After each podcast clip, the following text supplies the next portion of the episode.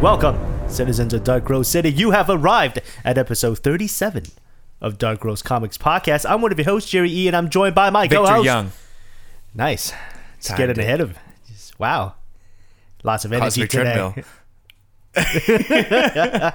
If you are new to this show, this is a podcast where two nitty guys with themselves a nice hot cup of coffee, and then we sit down to break down, analyze, and discuss some of the new comic books coming to the local comic shop.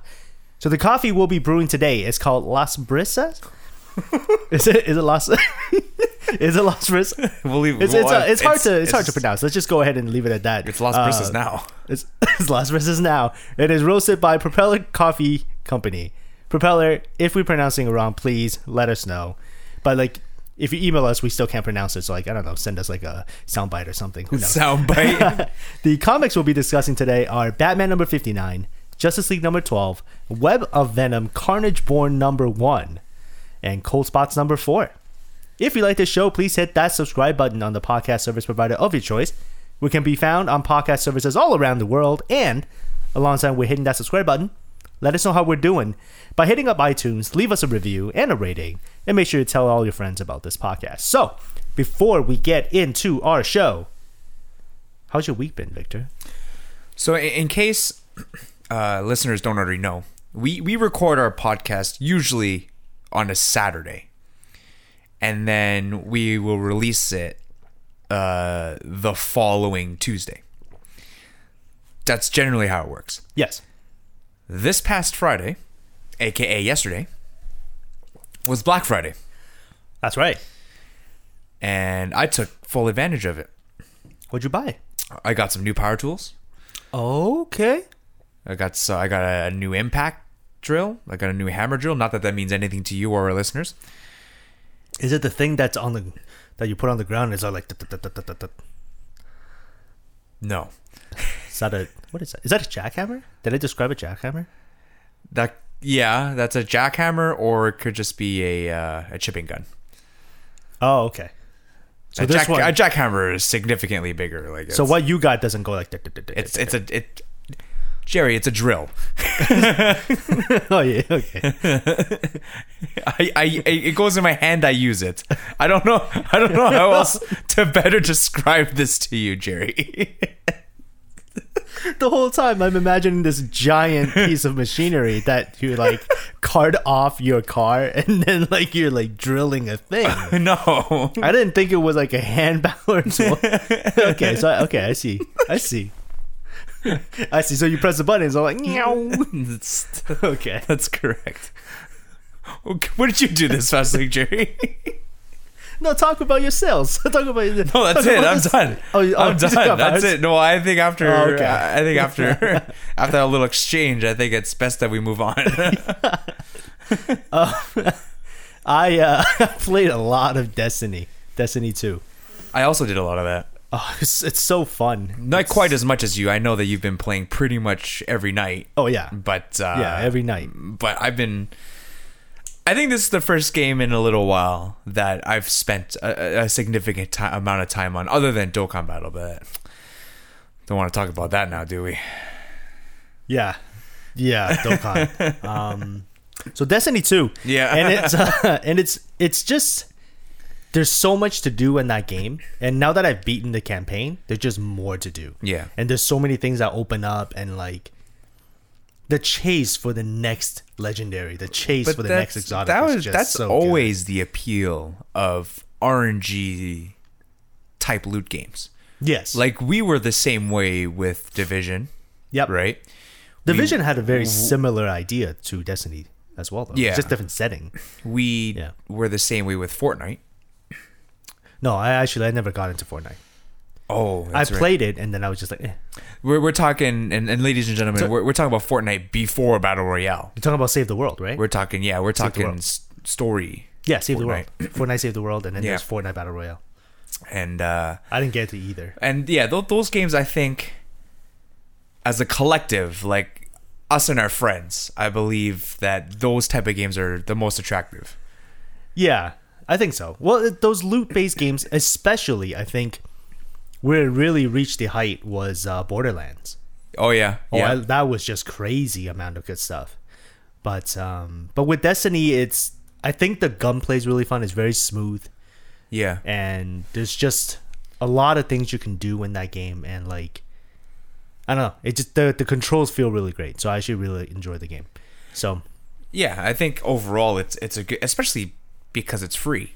Yeah. like you just like a game of that level, all of a sudden it becoming free. I think is oh yeah, yeah, I think is always uh, a win-win situation. Yeah, for, for sure. both sides. for sure. So right now, I'm just mulling picking up uh, Forsaken, Right. The uh, the first major expansion. So not like the DLCs, but like the first major expansion. Right, right, right. Yeah, Um, you are are you planning on getting Forsaken? I think so. It's on sale Yeah. now. Right, It's twenty five percent off for the for Black Friday. right. Yeah, which actually, if you're listening to this now on a Tuesday, that sale I think is just about done.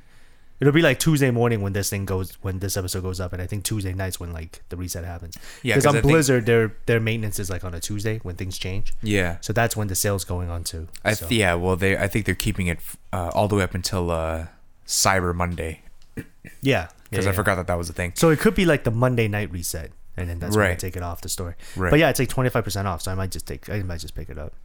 Fair enough. It's yeah, because I'm I'm at the cap now. Right. I'm even past the soft cap now. right. So if I'm gonna pick up anything now, like any exotic, if I'm chasing quests with exotics or whatever, I'd rather it drop with a higher level. Now, if I have the expansions unlocked, For sure. yeah. Absolutely. So So we'll uh I'll expect to not see you again at some point until next time we record. yeah, see you in February. So anyways, before this becomes uh, Destiny. the podcast. Destiny podcast.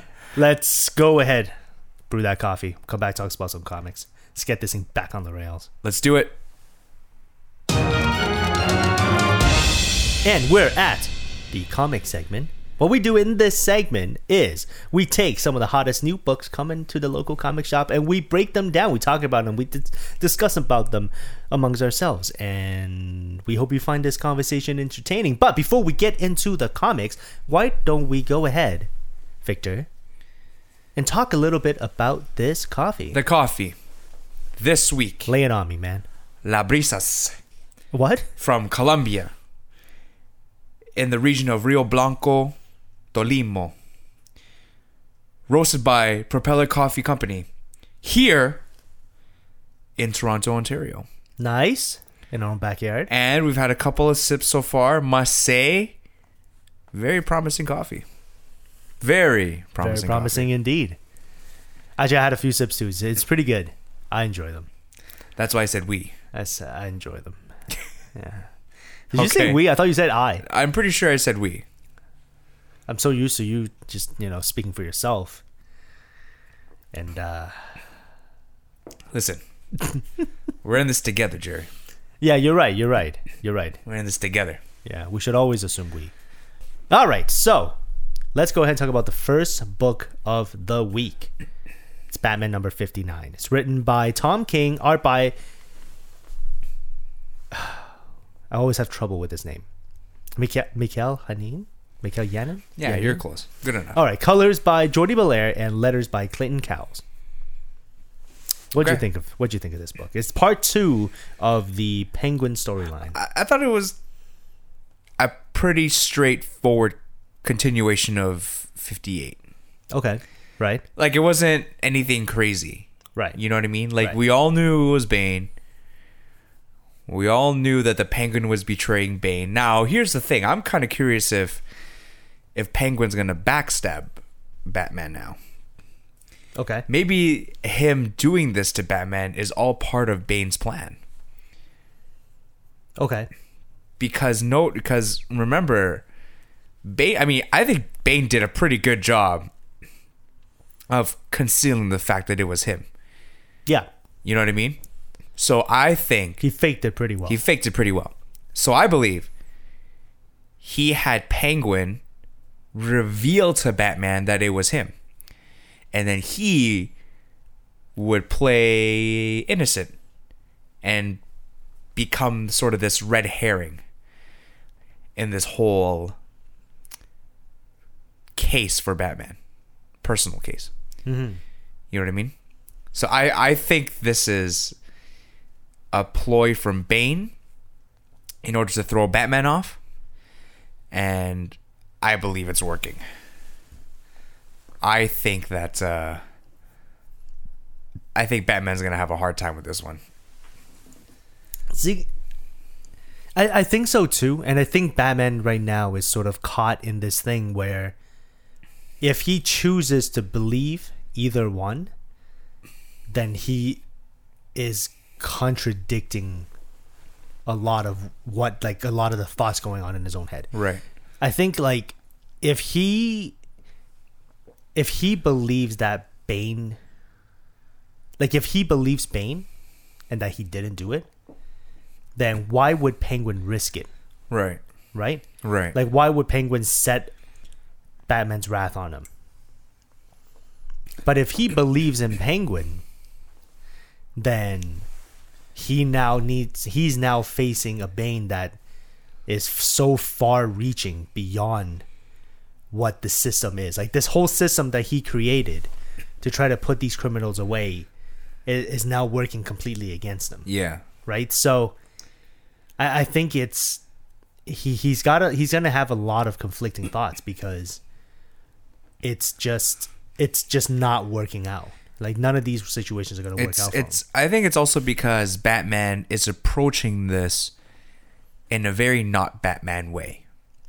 Oh, he's approaching it very emotionally. You know what I mean? Like especially after punching Gordon. Gordon, like it like that's not right. And he know he knew immediately after he threw the punch that he screwed up. Yeah. Yeah, for he sure. knew immediately. So and now because of that, he's he's lost that trust from Gotham PD essentially, Yeah. Right? So the further in Batman goes into this, the less and less help he's getting. And at some point, he's just going to be left all alone to deal with this huge threat, which is the Gotham Road Gallery. And I don't know how he's gonna make out in this one. He, I, he, I, in my opinion, he'll win. Of course, he'll win.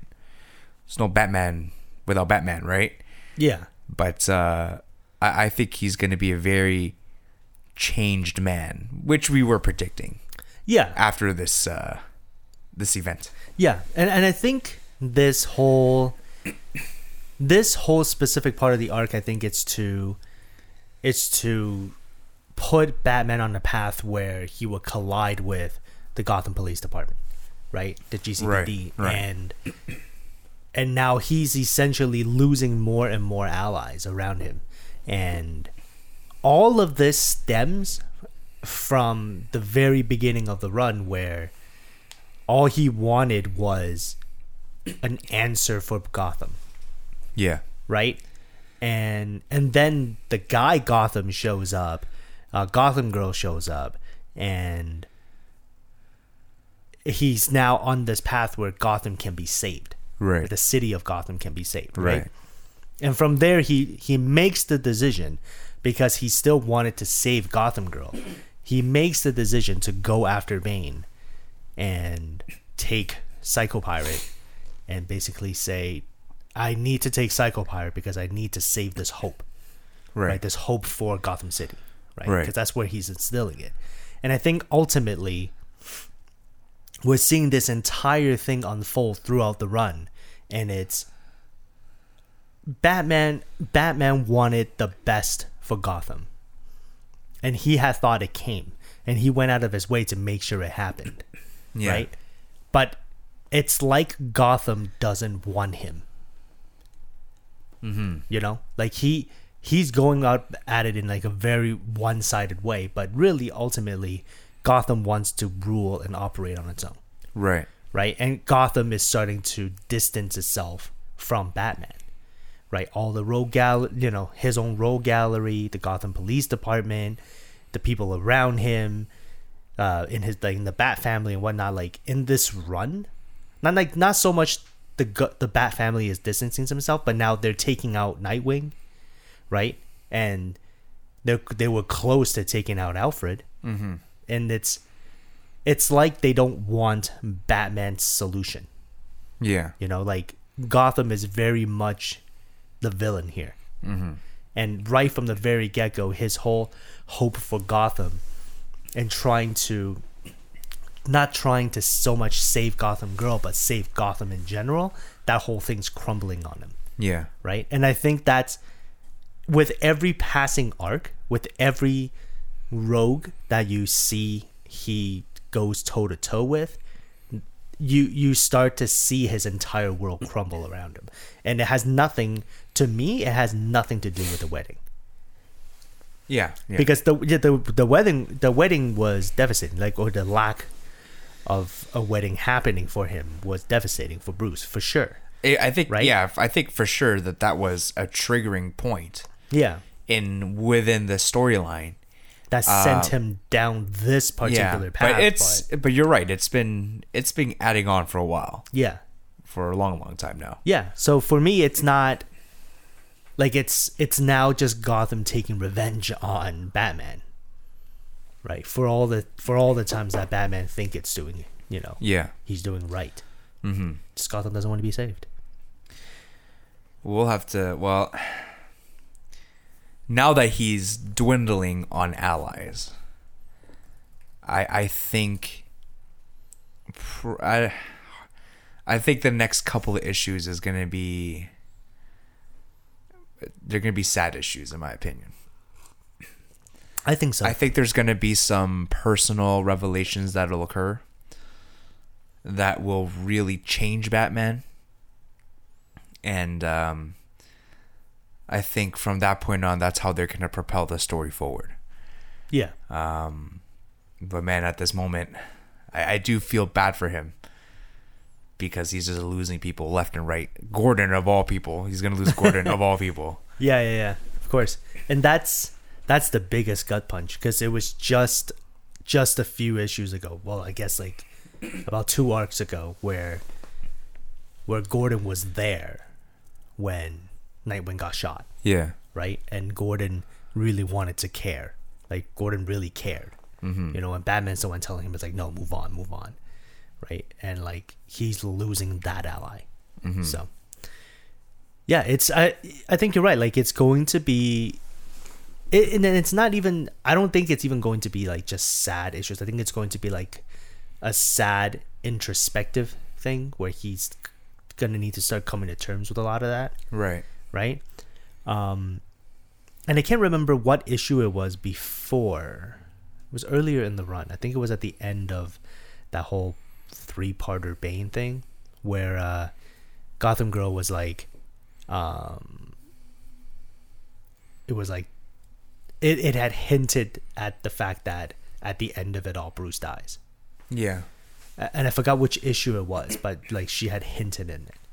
And she was like with Duke Thomas or something like that and then yeah, I can't quite recall when it was, but it hinted at it at the time and we you know, we're kind of thinking it's like, "Oh, does Batman not come out of this one?" And it I think it ultimately works towards that Yeah. right? And I think in some ways, the cure to save Gotham is to just have a lack of Batman. Because ultimately, everything that happens, everything that bad that's bad that happens in the city, everything that he implements for his world gallery and whatever, just to keep him there, all of that works against Gotham. Mm-hmm. Works against Gotham City right? And really, ultimately, you just got to take all of that out of the equation in order to leave Gotham for what it is. Right. Like, there's going to be crime. You can't prevent crime, mm-hmm. right? But then when you have someone like Batman, you're essentially raising the bar of what people can do in that city. So I do think there, there's something to be said. Um, and I think that's one of those arguments that you can make a lot of times with a lot of superheroes and be like, what would the city be like if just without those superheroes? Yeah. Would the villains still even exist? Right. Right? Uh, it's like a uh, does does the cause necessarily correlate with the with the outcome right mm-hmm. like if if there's a particular outcome like is this really the cause Yeah. you know what I mean? Like, which is I think is the the point that you're getting at is without Batman would there be a Bane, mm-hmm. or without Batman would there be a A Joker. a Joker, right? So Joker. I don't think Joker exists without Batman, right? right? Uh, So, But I, don't- mean don't know. that's that's kind of a non-starter statement though at this point because clearly Batman exists. yes, So if you just if you take away Batman, those villains still exist. still exists exactly. So I think thinking about the conversation in that context is kind of pointless because they're Well, yeah, They're just like gonna if run you amok, if you take it from what it is now, then you take away the savior. Then obviously things yeah. will go. But I mean, But you have to think of it all the way back. Well, what would happen if uh, Bruce never lost his parents? What if they were never shot? That's Yeah. how far back you got to go. Yeah. and then let history rewrite itself from there. and I think that's what um, that's what Booster Gold did, right in that one arc, mm-hmm. where Booster basically saved Bruce. Yeah, right? And it was the same idea with um, that we saw in the Flash TV show with Flashpoint, right? Or even with the comic Flashpoint, I guess. But that the TV show really hammered it at home that everything that happened was a cause because he went back in time to try to do something about it. And even when he did, there were still villains running around. this guy So- flashpoint so hard and went to the new Fifty Two. Unbelievable. he created 52 new comics. Unbelievable. but that I mean, at the time I I think that was it was a good idea. I think it just wasn't really executed properly. But I, thought I think was a I good think New. Fifty Two. there was some good stuff that as, came out. anything well i i think new 52 really set the precedence for uh dc's success in in the comic universe right i think if you were i think if you to if you were to look at success now within the comic book world dc is probably at the pinnacle at the moment at the moment, yeah. in terms of the Yeah. books But I wouldn't say I wouldn't say that New Fifty Two. I think New Fifty Two, what it did, like the success could be seen at different different levels. Like you can see the success in readership, or you can Mm-hmm. see the success in terms of feedback, right? right And I think New Fifty Two at the time established something that allowed a lot of new readers to come in. So Right. it it it generated interest. It generated readership it generated new people coming from the movie side of things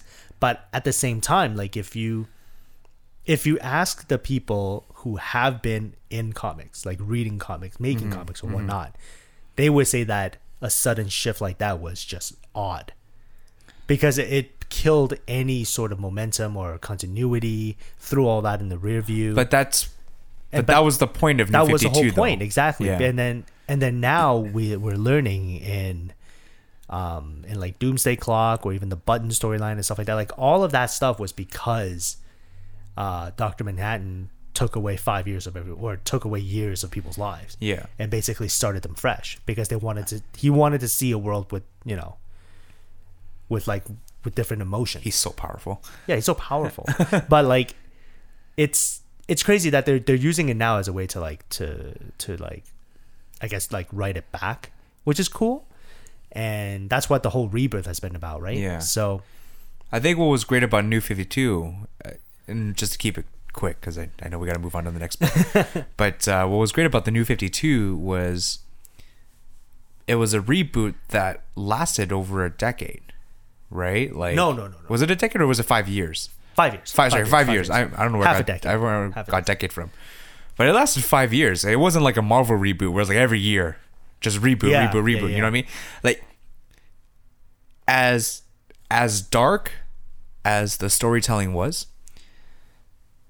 it at least was consistent, right? Like the reboot was five years. So at least it gave readers something to follow for five years Yeah. as opposed to Yeah. Marvel. If you reboot every year, just like what do I do now? Like, you and, know what I mean? And what Marvel is doing now is kind of weird too, with the whole legacy numbering thing. It's like just stick with the legacy numbering.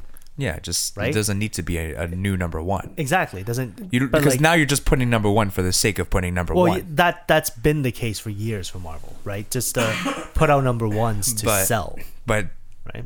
But that's the whole thing. Like you're you're trying to you're trying to capitalize on the fact that people like buying number ones, but that in itself is sort of an outdated marketing campaign because now people know that it's not necessarily number one issues that sell now.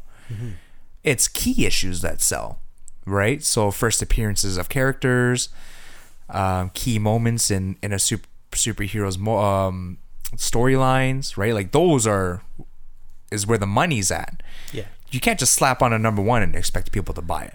Yeah. That's just not how it works, right? And I, and I think the whole number one thing has its own like stigma. Like we're just getting people on board and be like, oh, it's a brand new run, blah blah blah. You can come on, and yeah, it's kind of odd. So I don't know. I Well- I was like for a while. I also bought like number ones and stuff, Yeah, but yeah.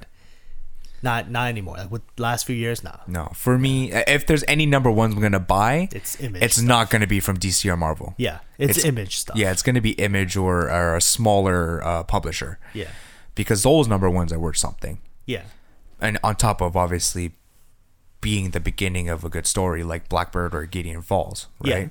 yeah. It's a start of a new universe, right? So, Yeah. Well, anyways, I digress. I digress. but I, no, I think this this does generate some good conversation and like Batman for me in particular, the Batman run in particular has always been it's been one of those series where you're constantly looking back at the run itself and you're just you're just seeing more and more layers being peeled and you're you're seeing sort of like into the psyche of what Batman is facing in Right. Gotham. And I think that's it's really interesting. It's really mm-hmm. fun. For sure. Yeah, yeah. This is a good journey so far. Yeah, yeah, absolutely. Absolutely. Okay, so why don't we go ahead and move on to book number two, which is Justice League number 12. It's written by James Tynion IV, with art by Frazer Irving, Bruno Redondo, colors by Frazer Irving and Sunny Gho, and letters by Tom Napolitano. What do you, uh, what, what do you, th- I, I, think in Okay, whatever questions you have, whatever questions you have, because I know you've probably got a whole bunch of them. Yep. uh, Just throw them at me. Oh, oh just just throw them at me. What okay? What do you think of the art direction in this book? Where it just switched halfway. Yeah, Um, the second half was beautiful. with uh, Frazer Irving. Yeah, absolutely beautiful. The second half, but it threw me off. Oh, way off. because I was just like, did I miss a couple of pages? Like, or did I like open the wrong book? Like, what happened here? uh, but the but the art direction of this of the second half was really good. I really enjoyed that art style. It is. It's like kind of second half because it takes more. It takes place more with that part of the story, but Yeah, it's like kind of bouncing back yeah. and forth.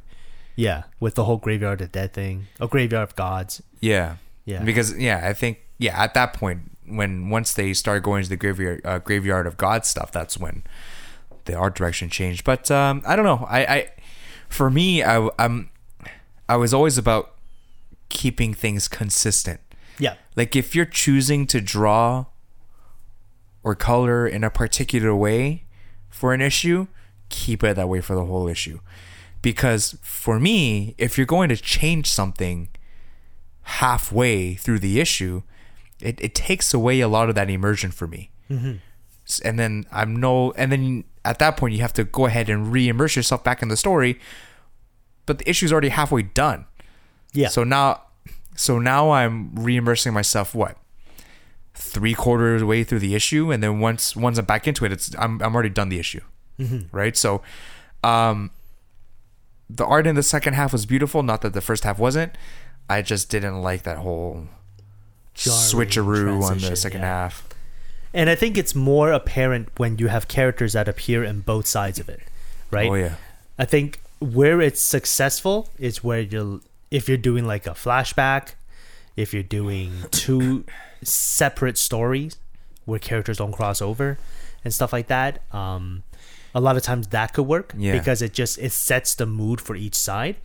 What throws me off is when you have the side where um, Flash, Superman, Mera, they're like trying to take out um, the fish people and try to take out uh, Black Manta, and then you go into them coming in contact with um, uh, at the end with uh, with Poseidon, Mm-hmm. and it's just like, and now she has the answer. She has like the the weapon and whatnot, and now it's drawn by a different artist, and Yeah. the characters now just look completely different. Yeah. and I think that's where a lot of that jarring change happens because you're just you're, you're used to seeing someone certain way in one part of the issue, then you flip a page and it's just different. yeah. Like I think the the most jarring moment for me was the way they drew the Flash Mm-hmm. in the second half. He just looked like what's that what's that painting? You know what painting I'm talking about, right? I think it's uh Um. I think it's Van Gogh. Okay. Right. Uh, hold on. Now it's bothering me because I've. I should know this. I think it was Van Gogh. Um, the. Yeah, okay, hold on. It is Van Gogh. I believe. I believe the art style is the same. I'm not an art guy, people. I am. Uh, I'm not an art guy. I'm trying to find this particular painting now. Uh, uh, here it is. Uh, who is this by? I could be very wrong. Uh, it is not by Vincent van Gogh. It is by Edvard Munch. you were close. But you know which one I'm talking Yeah. about, right? With the one where they're going like, where they have the hands on the face of the, and the guy's just he's just screaming. Um, that's that's what the Flash reminded me of. Okay. And then when they did that switch, I was just like, this, is- this is weird, Yeah. right? Yeah. Like if they had just kept that art style to just um, Aquaman and Wonder Woman and Poseidon, uh, that would have worked out better. Yes. and then and then midway through the second half, if they wanted to go back to Superman, Mera, and the Flash, they could just switch back the art style, and then it would make sense Yeah. because they're they're two things happening happening separately, right? Yeah. So I, I mean I don't know, like it to me that just didn't work out well, but the artwork was beautiful. that's And- that's the most that I can say. And the weird part is, I actually got confused on one point. I know we're sort of talking about the artwork a lot on this thing right now, but uh, you know we'll get to the plot in a little bit. But there was the there was the part here where Drogue, right? It was Drogue. Yeah. That was with Manta. yeah, He was in the other part of it, and then in the in the graveyard part, Poseidon looked a certain way. yeah, and then now these guys are in the same area now with uh, with Mera, mm-hmm. and I looked at Drogue and I was like, "Is that Poseidon?" And then I realized it was Drogue. right. Because the way they drew it was very similar. Yeah, and that threw me off because seeing these characters in this style, it was like it, it just it wasn't established for me. Yeah. So then, i if it took me out of the immersion for a quick second, it was like, is did they mean to draw so similarly to Poseidon? Like it was just basically Poseidon, but without that crown. yeah. Yeah. So it was odd. I don't know. It's just one of those least. things. Yeah. Just So one of those things. but I, I think you know before we before we get completely just wrapped up with uh with just the artwork on the on the issue the issue itself i think was really well done I think so too. in terms of the story in the in the issue we we got a lot of resolution Yeah.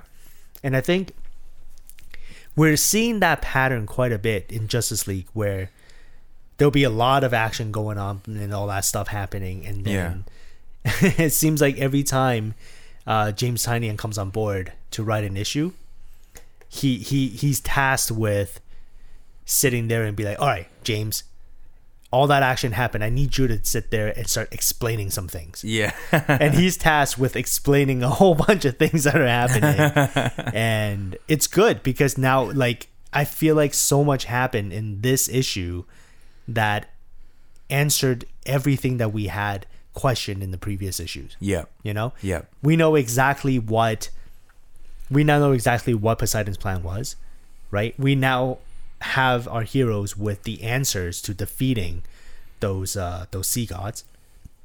And you know, we had them coming into contact. We have them explaining why Arion is you know, why Arion chose to act a certain way and why he Orion or Arian? I say Arion, I'm gonna say Orion. Orion. It just sounds cooler. but Orion is a character. I'm trying not to confuse everyone. there's Orion and there's Orion. There's Orion and there's Orion. Say them both. Orion and Orion. That's identical. Those are No, it's identical. No, Those are- it's not. Listeners, You're being racist right now. Whoa, oh gosh. Listeners, let us know. Contact at darkrosecomics.com. Let us know. Do those two sound the same? I'm gonna keep saying Arion because I'm just trying to make things easier. We have to pick one because we, Arion. we both can't. Arion, Orion. Arian, No, that's even worse. Arion. So Arion. now you threw me off. I was so I'm so wrapped up on his, so consumed by his name.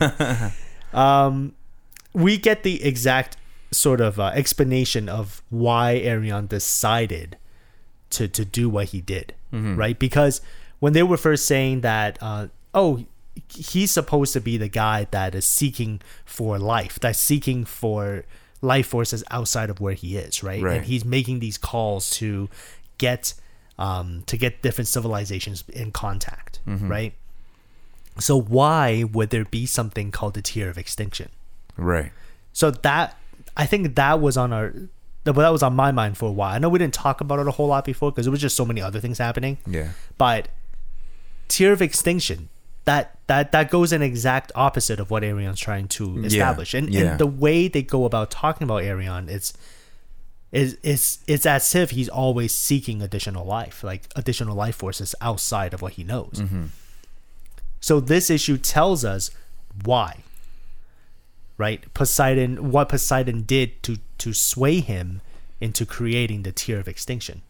Right? And I think what this issue is really showing is that even like not just the heroes are questioning the unknown or having sort of this distrust towards the unknown because the whole the whole idea about this run so far has been about the heroes not knowing what to do with the totality Yeah. right not knowing what to do when faced with the unknown like Mm-hmm. do they accept it do they trust it what if it's like a like an untrustworthy outside source after they took out the source wall Right.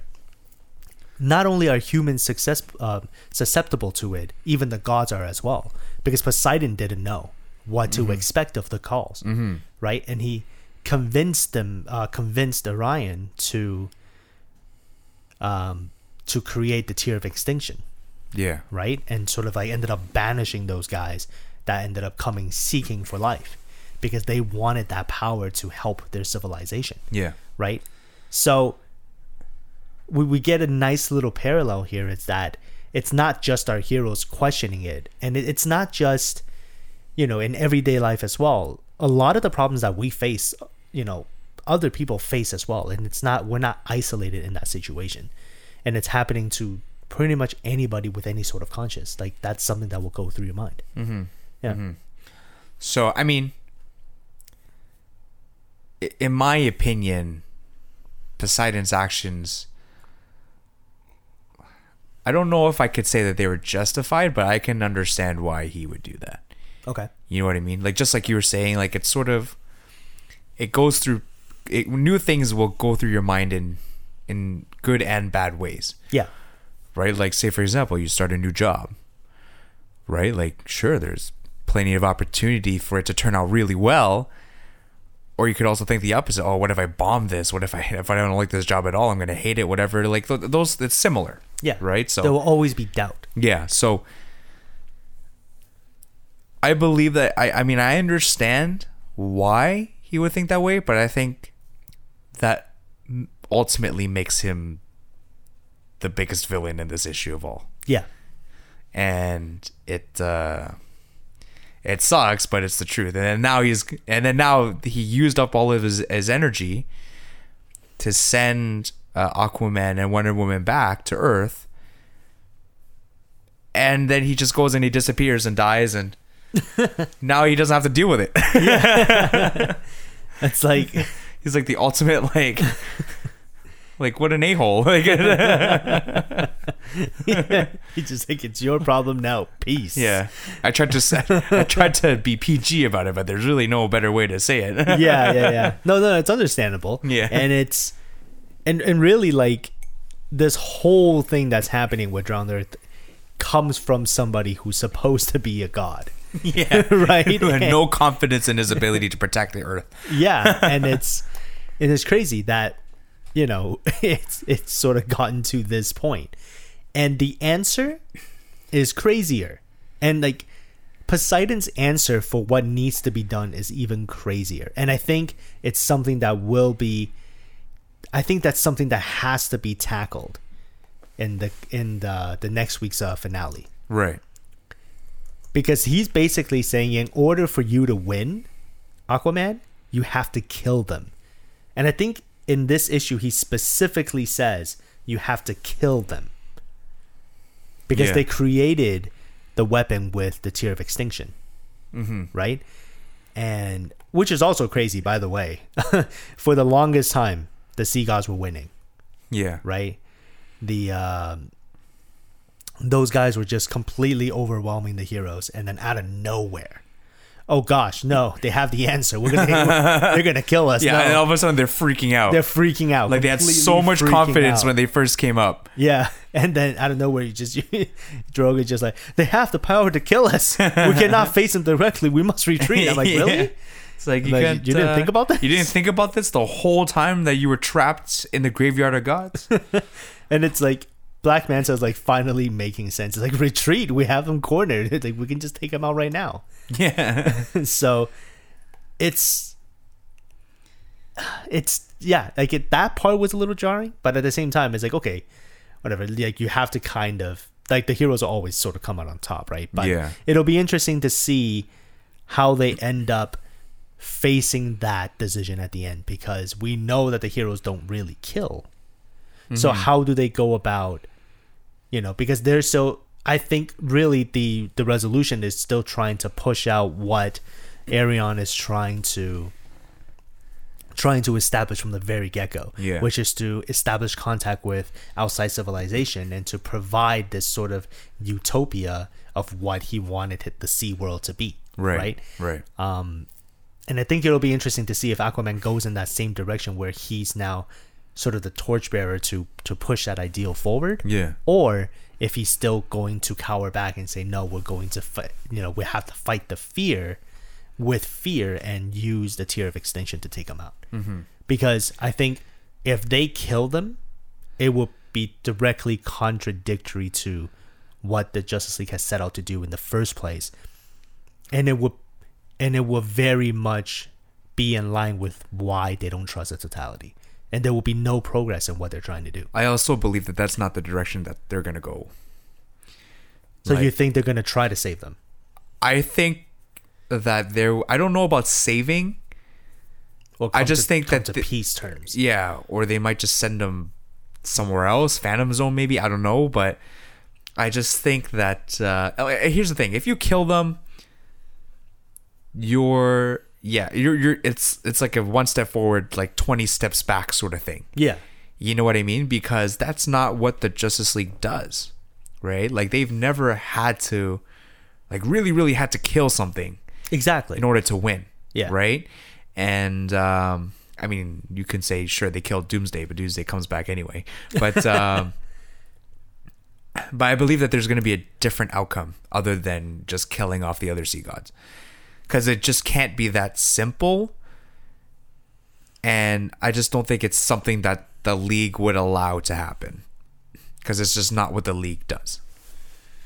and that's and it's crazy because I'm just reading that little passage now, and it's Poseidon saying. So Poseidon says, "quote Take my trident, Aquaman. It was meant to turn the oceans of the universe into a cradle of life, but it can't be that any longer. Use it as a weapon, as Arion did long ago. Fuel its power with the tear of extension hidden in the old king's bones.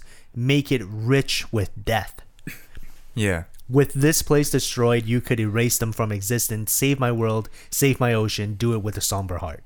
Right. And it's it's crazy because he says those two things in the in the same breath. Yeah. Make it rich with death, but do it with a somber heart. And I think Poseidon is so far gone that it, it it'll be interesting to see if the heroes can come up with a way to overcome that and to find different solutions into into putting this thing behind them. They will. They will. Just like they did with um because Mera's sitting there with the sword and just swinging.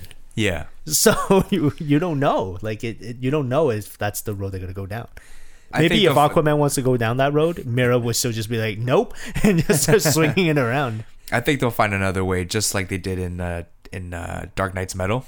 Mm. Though they will find an alternative way to to uh, to win, and that's but that's how and that's how it always will be, right? That that's who the Justice League is. Yeah, yeah, Right? They they will always find an unexpected way to to win the fight. Like I didn't expect tenth metal. through peace, love, and friendship. Sure. Oh, and tenth metal, right? Yeah. yeah. So, lots of things revealed in this issue. I really enjoyed it.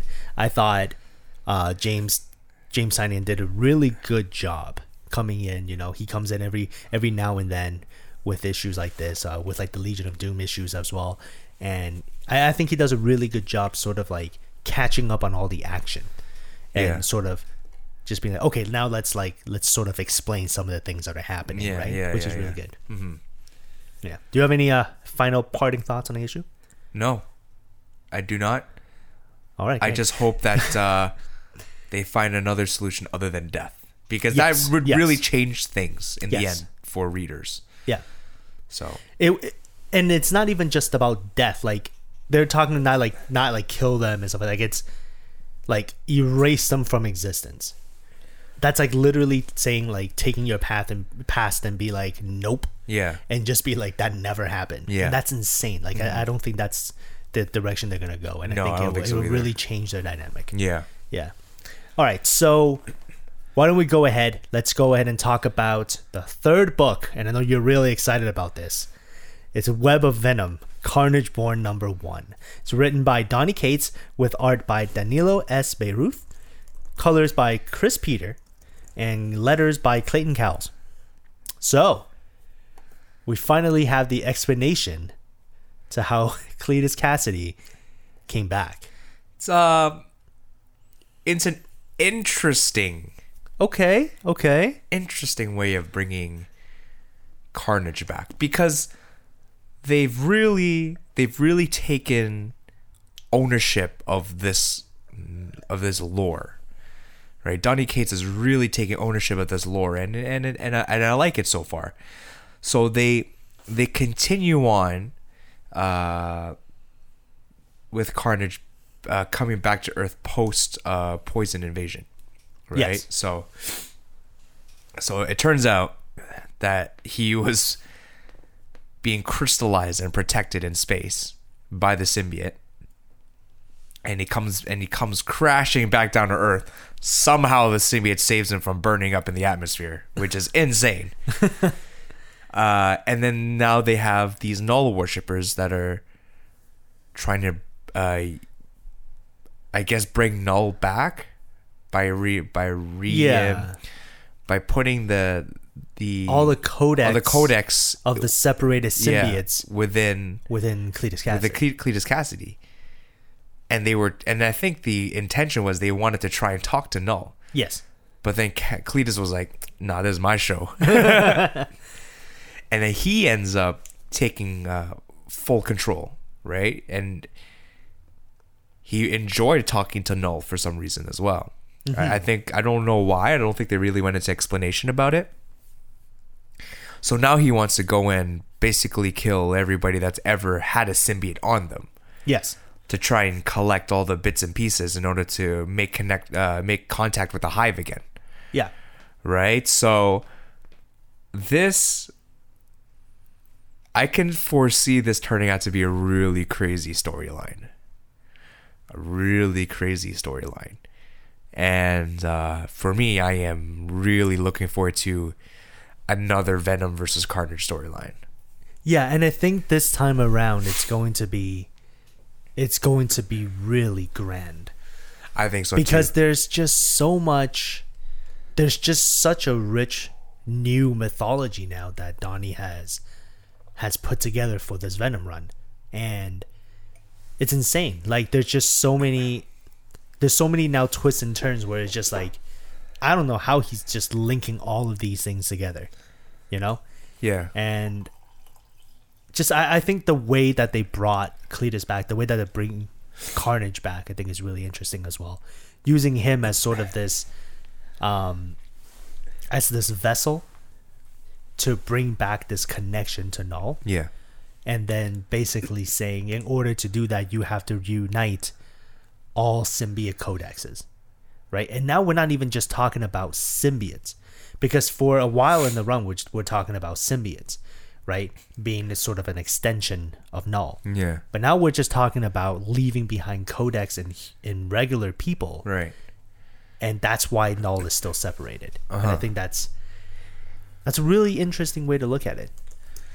Yeah, and again, like we're you don't know what to expect of the storyline moving forward just because now you can take anything that was ever symbiote related in the past and really twist it into something that's that's your own mm-hmm. within this universe and I just don't I, I don't know what to expect from from the storyline and I didn't think that's what's making me really enjoy it. It's very, again, it's like Gideon Falls. I never know what to expect in Gideon Falls, Yeah. Yeah, right? yeah. So I, I'm really, I'm really enjoying this take on Carnage so far, and um, and I hope you're right in in the sense that uh, that this battle is going to be grand because I I would really very much like it to be.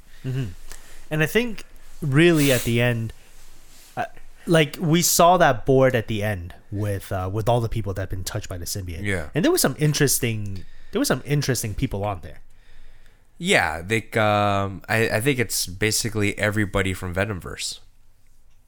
Okay, yeah, yeah, yeah. Venomverse and of course whoever ever had a whoever had a symbiote in the past, right? Yeah, So yeah. I mean, well, let's let's go through this list real quick. I'm gonna go ahead and hop to the end here, and then uh, we'll, we'll we'll go through as many people as we can. The Like- people, the people that are important anyway. Right? yeah, like Hawkeye's on there, yeah, right? Captain Marvel's on there, the Thing's on there, Captain America's on there, right? Dead, Deadpool. There's uh, Scorpion. Like they have all of the other uh, Wolverine. all the other symbiotes as well. They have Phage, Fear, Yeah, Scream is on there. like this list and and i think what might end up happening is he's going to take out some of these guys obviously Yeah, and absorb the codex and learn more and more about null yeah, and i think the idea here is not it's not so much trying to bring null back it's it's forging a new null yeah, through Cletus Kasady. Yeah, because I think Cletus decided that he wants to be the one in charge, and he wants to be the one to be in connection with Null to learn more and to to get more of it, right? Uh-huh. So ultimately, we're going to see, you know, Null not sort of coming back to life, but more of the idea of what Null is yeah, live on through Cletus Kasady. yeah, Yeah, which I think will be really cool. yeah. You're essentially getting a Venom versus Null Part Two, to a certain extent. Yeah, to a certain extent.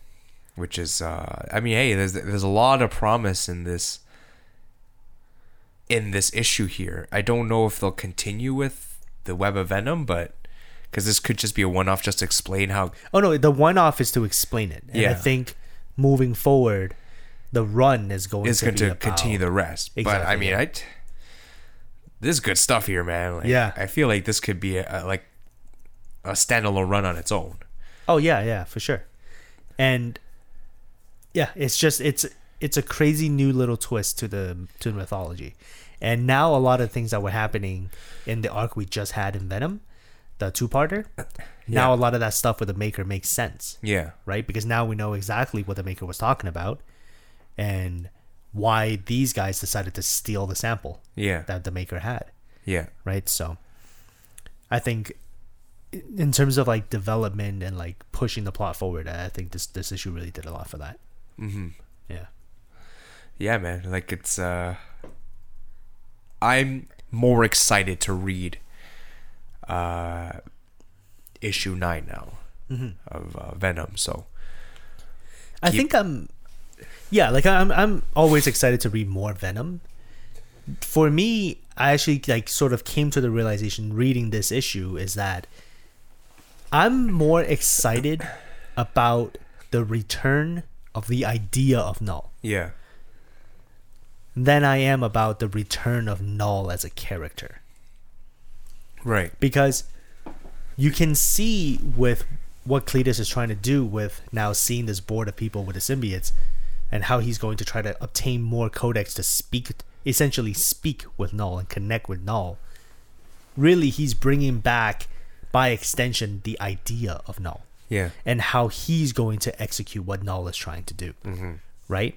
So I think in terms of inter- like for interpretation, it will be just more interesting to see how Cletus interprets Null Yeah. and not so much Null coming back to reclaim. yeah. You know? Yeah, that's going to be interesting for sure. Yeah. Uh, we'll even.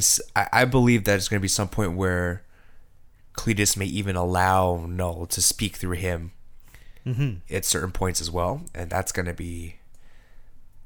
I think that's going to be an interesting dynamic, right? Because unlike Eddie, Cletus has never had another voice in his head. Yeah. The bond is perfect. He is Carnage Yeah. right? Um, so it's going to be interesting to see how uh, how Cletus handles having a second voice. Well, because this is his really first taste. this is the then, first right? first time where that's really happened for him, Yeah. Right? Whereas Eddie's, you know, he's had a whole bunch of voices in his head. He's had Rex in his head. He's had Venom in his head. Is that Flash Thompson in his head? He has Flash Thompson in his head. He's got a lot of people go through him. You know what I'm saying? So, Yeah. so I, I, I mean, that's going to be interesting to see. And um, I don't. Will they? I'm trying. I'm just curious if they will. If Venom issue nine will continue from where this issue left off. Because where issue eight left off was Cletus was still in in that stasis chamber. Yeah. I think I think it will. It would have to. They- And I think maybe what they'll do is they'll spend a few recap pages of basically what happened in this issue, just recap pages of how he got back out. Right. But then they're gonna push right forward with a new story. Okay. or okay. maybe they just completely brush brush that away and just be like, they just start the new arc Yeah. with this already in place, Yeah. Right? So So yeah, I mean, yeah, those are good points. I think that um, I think that this arc is, in my opinion, is actually going to be better than the first one. Oh yeah, yeah. With the way this is turning out right Yeah. now, because there's just there's more. There's more on the line, I think, Right. because now we've also gotten more of Eddie Brock Venom Yeah. that we're more connected to that character now again. So, with something like this, like there's just it feels like there's more on the line. Yeah. Yeah. So I'm, I'm really excited for issue nine to come out. I need to know how this is all going to go down. Yeah, yeah, yeah, for sure. And it's, I, I want to know who gets crossed off that list. I want to know who eventually goes. I'm going to take a wild guess. I'm going to say the first person to go is going to be. Let's make a guess. Let's make a guess. We each take a, a stab at the board. it's gonna be the host of one of, of one of these um one of these uh, symbiotes. Like it's gonna be the host of either Scream or Phage or I think that's that's who's either that or it's gonna be Scorpion. Okay. Okay. Because on on this list, I believe Scorpion is the one that spent is the next person that spent the most time with the Venom symbiote. Okay. I All right. believe. Uh, uh, no, sorry, no, that would be that would be Peter Parker. I lied. That would be Spider Man himself. Yeah. But they're obviously not going to kill Spider Man right away or ever. Well, not in this run anyway. And then they also have um, his clone Ben Parker down here. Uh, is it Ben? That's his, that's the clone's No, name. yeah, Ben Ben Reilly. Ben Reilly, right? Yeah. Um, I think it's gonna be Scorpion or one of these, one of these off-brand symbiotes. the off-brand guys, Yeah, or it could be just that rabbit-looking guy at the top. yeah, it could be him too. Yeah, Wh- Whoever that whoever is. that is. I, It could be that guy Yeah, or that thing. I feel like that guy is going first. Yeah. he kind of looks like um. Ooh, what's uh, what's his name? Uh, uh, the uh. Oh, it's on the tip of my tongue here. Uh, uh, one of the orange lanterns. The what's his what's his name? It's something really weird. Uh, uh, Larfleeze. oh, life. Oh, okay. he kind of looks like Larfleeze. yeah, yeah, yeah, yeah. um, I thought he kind of looked like just like a rape, a rabid version of Master Splinter Oh, of the Ninja Turtles. he just like he just loses his mind. He's like, "What am I doing in this world?" he kind of looks like him. yeah. But you know what? I'm, I'll just take a shot in the dark here, and I think that guy's going first Okay, I'm gonna say. because he's so irrelevant. I'm gonna say. Well, I mean, so are the off-brand symbiotes too. but at least there are symbiotes. Sure. Well, okay. I'm gonna say off-brand symbiote. You'll say uh, Larfleeze, whatever. Larfleeze slash Master Splinter. yeah, Larfleeze Splinter. That's my vote. All right, cool. Well, we'll uh, we'll, we'll see who ends up getting it. Yeah. we'll see who ends up getting it.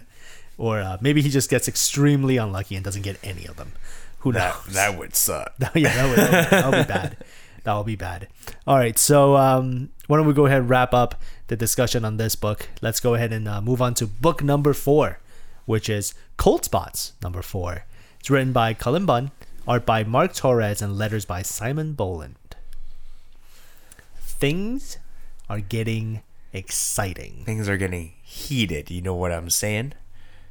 Heated. I thought you were gonna say Chile. No. I thought you were gonna say a storm's a brewing. enough of the puns. Uh, we finally, we are not finally. We've been getting action for the past two issues, but this is this is real action. This Well, is last issue. last issue. Sorry, last yeah. issue was good. Yeah. This is Yeah, this, is, what like, last issue picked it up. this is real action. This is where everything has accumulated to. Yeah.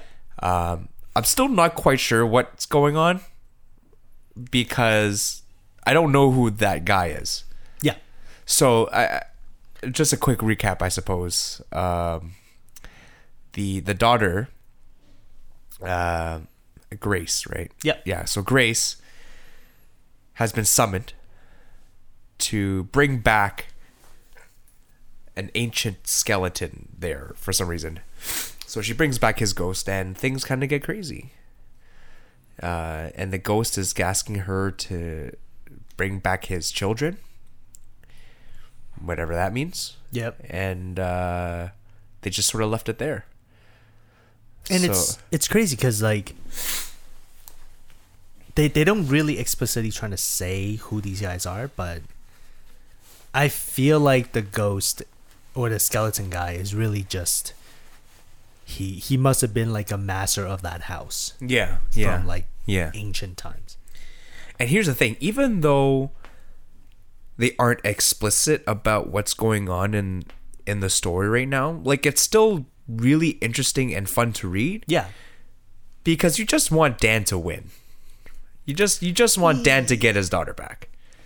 At this point, yeah, like you start to root for him a little bit. Yeah. I know at the beginning of the series we were talking about it's like We're I- kind I of don't bashing actually him a care. little bit. Yeah. It's like I don't I don't care if you succeed. but now I'm really invested in his story. Yeah, because he's the only one that really kind of acts sane, where it's just like, uh, yeah, no, none of this. Uh, you're coming back with me. Yeah, and he's yeah, he's the only one that that really acts with any semblance of normalcy. Yes. You know what I mean? Like Yeah. he's not weird about anything Yeah. Yeah. for the most much. part. Like he's he's just trying to get his daughter back, and uh, to me, that's enough for me to keep me going. Yeah. At this point in the story, At this point, yeah. like like the like the ghosts and and the cold spots, so to speak, they're they're kind of just extra at this point. You know, Yeah. they're kind of like hurdles in a boss fight, and it's uh that's the way that I'm reading it at this point. And to me, it's it's it's it's interesting reading it that way. You you know what I mean? Yeah, yeah, yeah, yeah. And I think the cold aspect of it is to like sort of play up on these sort of like the supernatural elements of this type of story, Yeah. but it's still not like they they go by explaining that wherever sort of Grace is, the Yeah. the dead are attracted to her, Right. And with them they carry the cold with them, the cold of the underworld. I'm guessing. Yeah. So So now we're sorry. Go on. no, no, sorry, sorry. What was that? What I was gonna say was now because of the events that are happening um, with the the big bad ghost. Now the ghosts are kind of running crazy in the town too, mm-hmm. right? So there's also that added element to the story now, and we're pretty. I think this is the this is the second last issue, right? Uh, yeah. Is it a five issue or a six issue? I, think, it was it's a, five. I think it's a five. yeah, I think it's a five parter. So so everything is going to be resolved by next issue. So I'm thinking that things are going to get real crazy, Well, it would have to be. It's it would be the last issue, right? So especially now that the ghosts are running crazy in town. So yeah, yeah, there's yeah. a lot there's going to be a lot of stuff happening and uh and they're going to be trying to resolve a lot of things at the same time. yeah, yeah. and I'm just uh, hoping that that they can sort of take that on. Do you know what I mean? yeah. I don't. I just don't want them to try and resolve all these things that they have on the plate, and then you sort of get like a like a half okay answer for everything. Yeah, yeah. I, feel like ultimately they're just going to escape And then just that. and just it. let it run amok. Yeah. Yeah, Yeah, that's one way to deal with it. Like like screw the town. yeah, yeah. Because there's just, truthfully, there's no reason to try to save it. yeah. At least not for Dan, because that he's been personified as a person who just he wouldn't care. Yeah. He's just there to get his daughter back, Right. right? So, I I don't think he's going to do anything else further than just grab his daughter and go. Yeah, like I, like if that's the way it ends, I would be okay with that. Because really this town has no hold on Dan. And and us as readers if we lose the town there's no consequence for us as the reader. Because we don't really care about the town. Mm-hmm. They, the one thing I the one thing I wish they did during this run was really provide more history about the town really Yeah. build a connection with it because other than the fact that grace is there i don't understand why this town was chosen Right. You know what i mean like is it because Well, I think the, it's the- chosen because that's where the ghost resided. yeah okay so, the, so I- she's connecting to him to draw him out. exactly if that's is that the only connection is that is that it like Well, there's got. I think there's got to be they- something deeper about because they we were led to wrong. believe at the beginning of the issue that this town has a history with ghosts Okay. you know what i mean Right. and um, I wish that they expanded on that point a little more, because now they're they're obviously rushing to finish the story mm-hmm. within the next issue, right? So I just wish that if they just ex- like just pushed it, maybe it wasn't up to them, but I wish they pushed it another issue or two, make it a six or seven issue run, and I feel like we would get a more Yeah. richer experience with I the environment. Yeah, I think at this point in the story, having it be six issues would, would be ideal. Had they start kicking it up the ramp, like just you know, just completely ramp it up by issue two, I think they would have had enough space. I think that issue two, for us at the time, it was like Was the most long drawn issue. yeah, because it was just there was no reason to do to go that route in the second issue when you only have five issues to play with. And I think that was something that we had brought up, you know, in one of the previous Right, episodes right. where it was like this will be great as a trade. But it just depends on now if they have enough time to get to where they need to be. Right. And I think at the end of four issues here, they've really ramped it up. But I feel like the resolution needs at least another two to finish. And I just don't think they'll have enough time by next issue. Yeah, I mean, They because they they have to resolve why the ghosts. Mm-hmm. Who is this alpha ghost? Alpha Ghost. Who are his children? Who are his children? What did they possibly do that they need to come back now? Because I, I think what what may have happened is, and why ghosts linger around in the town is because they have unfinished business. And most of the time, the with any sort of mythology involving ghosts, it's ghosts linger around because of unfinished business.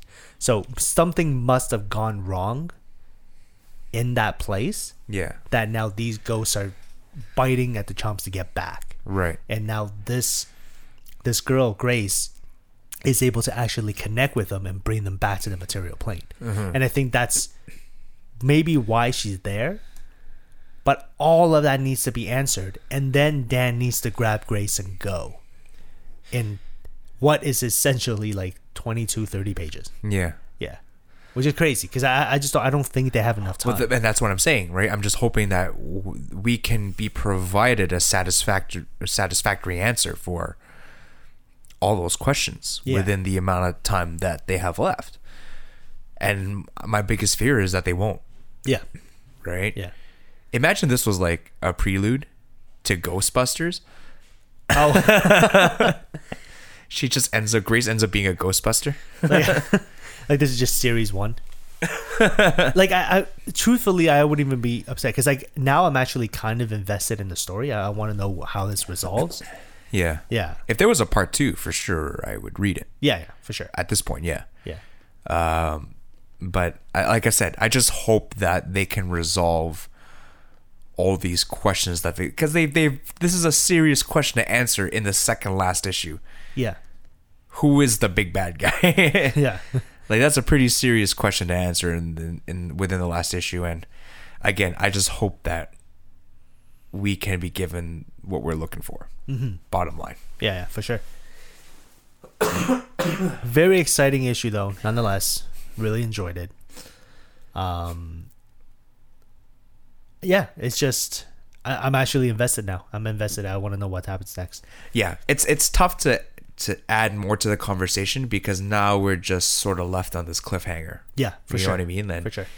I think by next issue we're gonna have a lot more to talk. by about By next issue we'll have tons of stuff to talk about for sure. Stuff. it's just that this particular issue they just gave us a lot of questions and that was it. Yeah, right?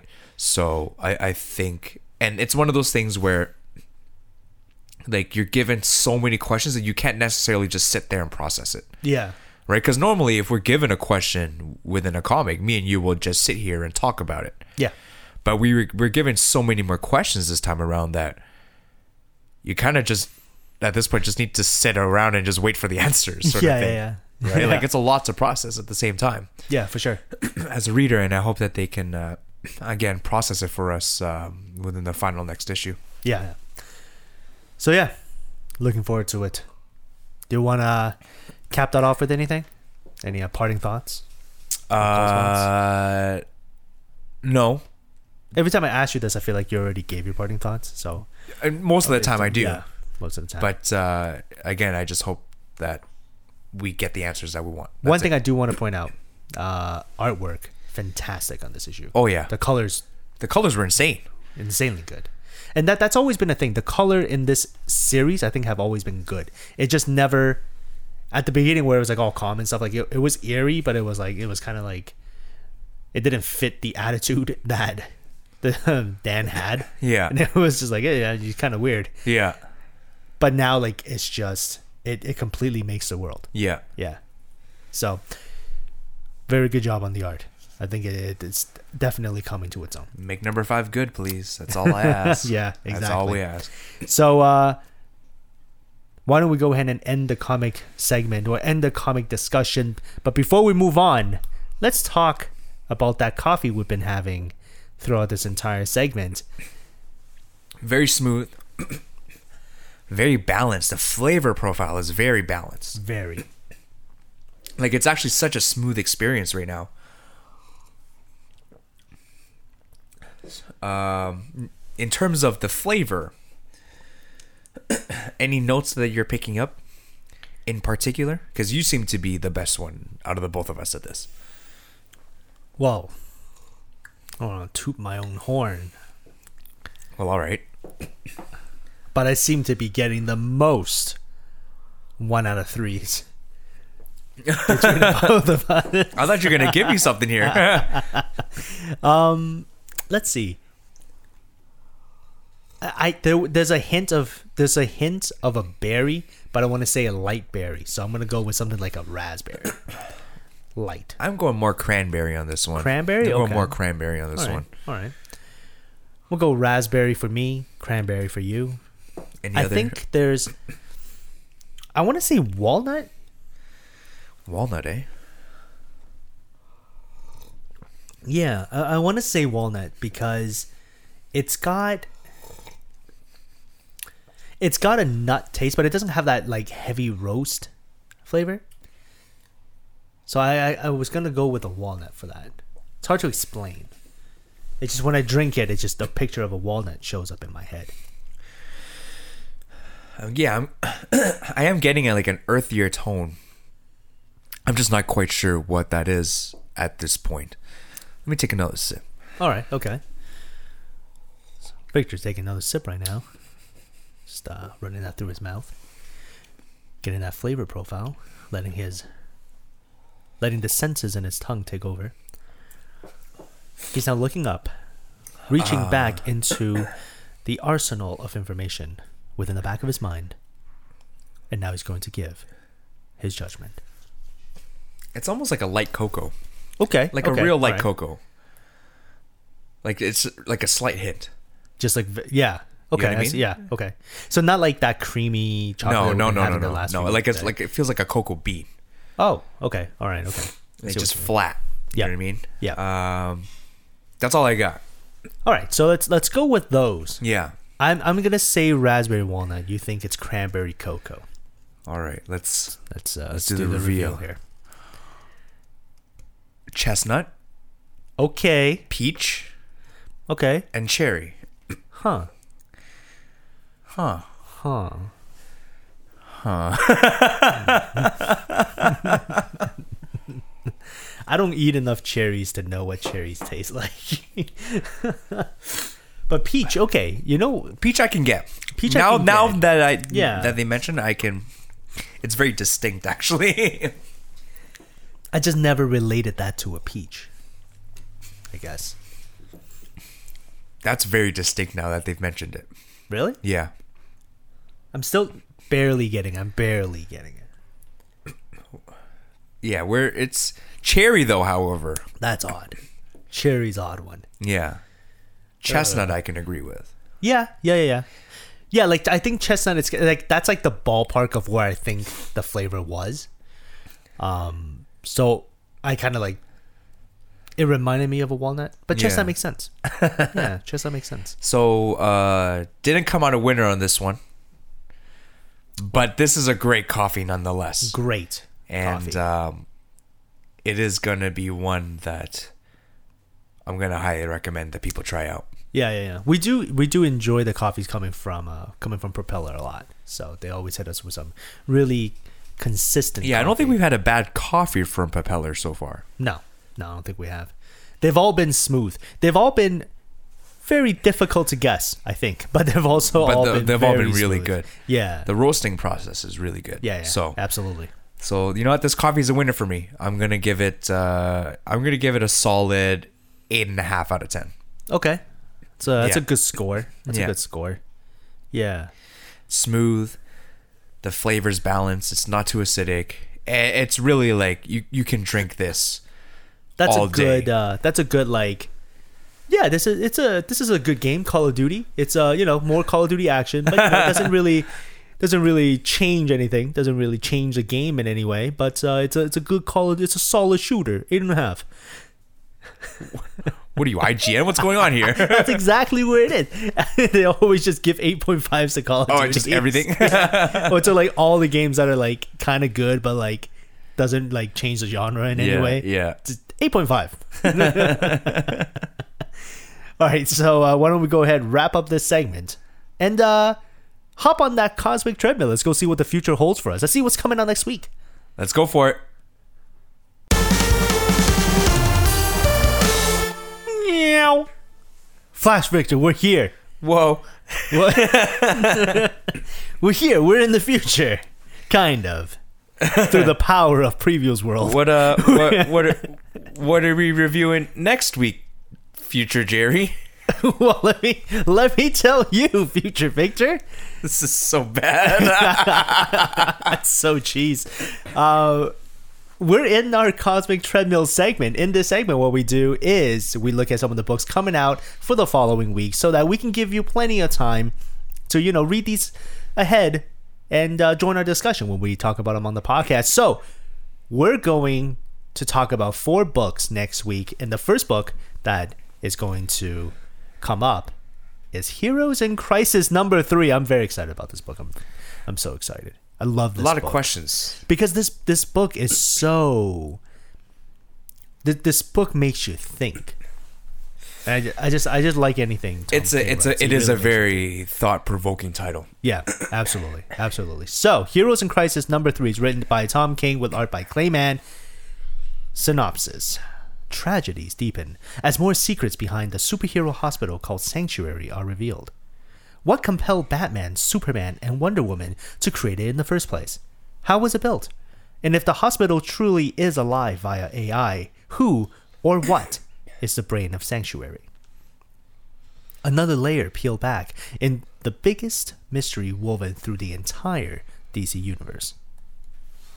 Sounds pretty serious. It's cool because now I think we're gonna get the answer of what actually is Sanctuary AI, Yeah. right? And that that was something that we've always kind of that the the two of us like really question and be like, why? Like, what is Sanctuary AI and why is it behaving in in this way? Like, Yeah. what what did it learn from the heroes that caused it to sort of go rogue? Yeah. Yeah, and I think that'll be uh that'll be really interesting to to find out.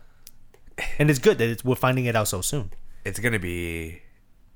It's going to be an insane reveal, in my opinion. Yeah, for sure, for sure. I'm excited. I'm super excited.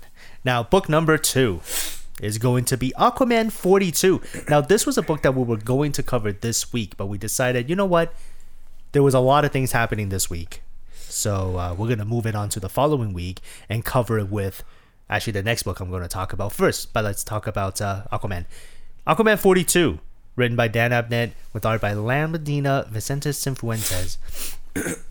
Synopsis A drowned Earth Titan story. As Aquaman and Wonder Woman race home from the graveyard of gods to turn the tide against the ocean lords, Arthur learns a stunning secret about his past. Armed with the knowledge that the Justice League may be fighting the wrong enemy, Aquaman must confront the ocean lords and learn the truth before the cosmic flood resets all life on Earth. Pretty straightforward. Yeah, yeah, pretty straightforward. It's Just another drowned Earth tie-in. I think this. Uh, I'm. A, I'm only. I, I can only assume that this is a story that's taking place right after that Justice League story Yeah. that we just covered, right? Yeah. Um, which is good because we'll we'll get this story, and then we'll also get sort of the finale to the whole thing. Yeah. Yeah. So. Yeah, I mean it's it's gonna be a straightforward issue. It's gonna be uh, one of those issues that um, is just gonna try its best to fill in the gaps, and then Yeah, that, that's it. And it's bridging. It's you know just sort of creating that bridge to the finale. I think. Right, right, That's really right. what it is. Yeah. Yeah. Okay, so that leads us to the finale of that story, which is also coming out next week, and it is Aquaman Justice League Drowned Earth number one. So whereas previously there was that title Justice League Aquaman Drowned Earth, Yeah. now it's Aquaman Justice League Drowned Earth number one. Not sure why they named it that way. Very weird. I feel like they could have just went with Drowned Earth number two and it would be fine. and just be fine. Yeah. And just kept the story because now people would just be confused. But I mean, you know, I'm not, I'm not the editor. I'm not. so not Perhaps not the best choice. Perhaps not. Perhaps not. Like if I saw if I saw those two issues sitting side by side in a shop, I wouldn't know which one to pick up first. Yeah. Yeah. Very odd that they went in this direction. But either way, here it is the finale to the story. Uh, Drowned Earth finales, written by Scott Snyder with art by Howard Porter. Aquaman faces the truth behind Atlantis' past and must find a way to reclaim the power of his birthright or watch the floodwaters drown everything he has ever loved. With the world at stake and the Justice League on their last sea legs in their battle against the Ocean Lords, Arthur makes the ultimate sacrifice to return balance to land and sea.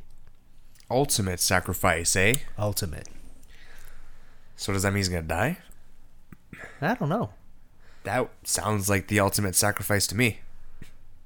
Either the ultimate sacrifice or he completely destroys Atlantis.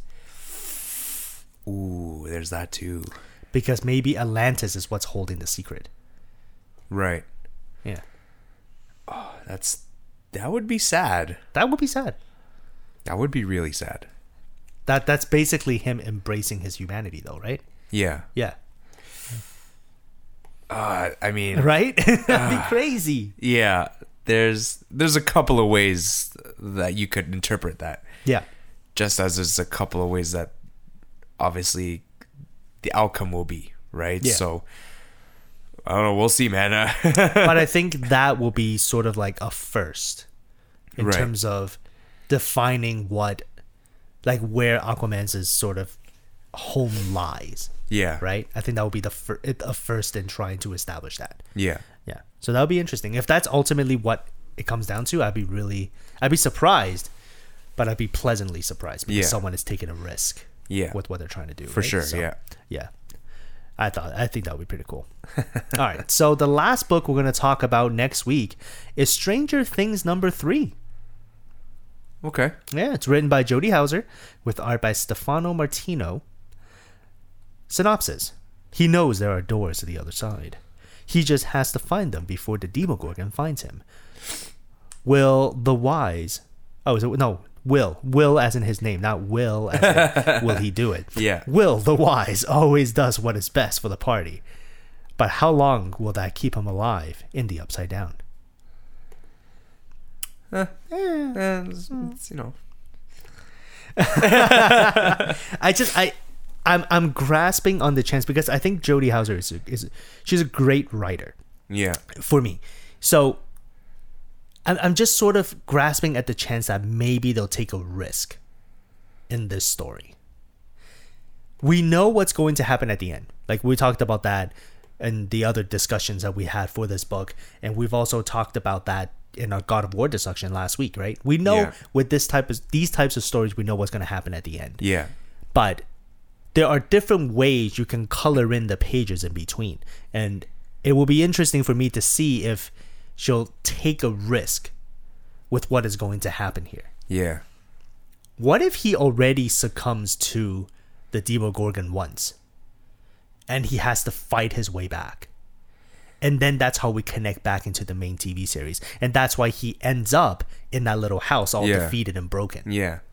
back in his like little hut. Right Yeah. Because if it's just more of him running around and escaping the Demogorgon, I don't know how many more issues of that I can take. Yeah. If if I have a feeling that's what it's gonna be. that's why I'm not so stoked about it because that's I just feel like that's what it's gonna be. Yeah.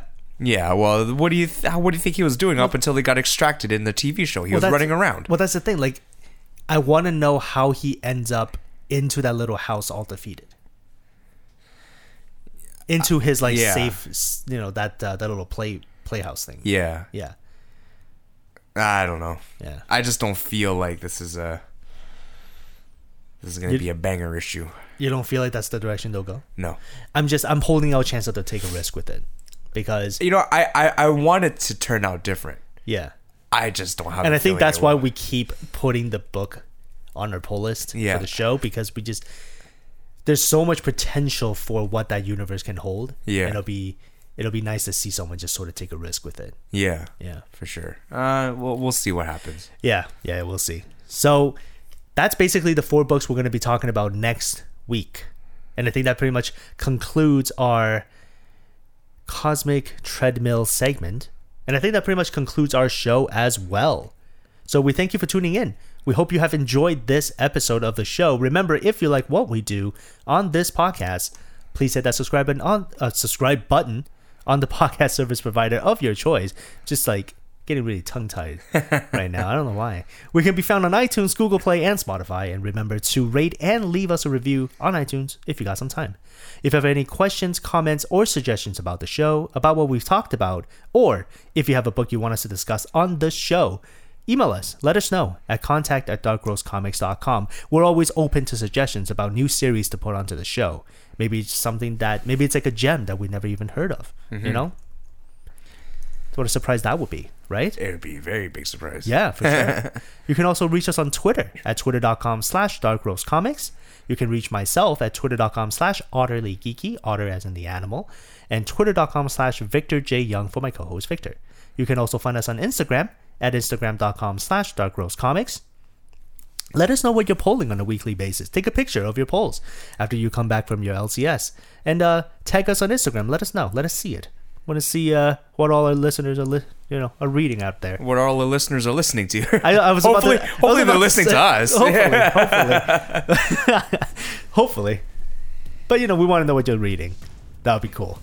Or what you're listening to. You know what? If you got like some music that you're listening to, just let us know.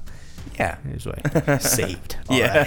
right. We also have a Facebook page at facebook.com slash Dark Rose Comics. And if you want to be a part of the community, you can join our Facebook group at Dark Rose Comics Group. And as always, Take, care. All right.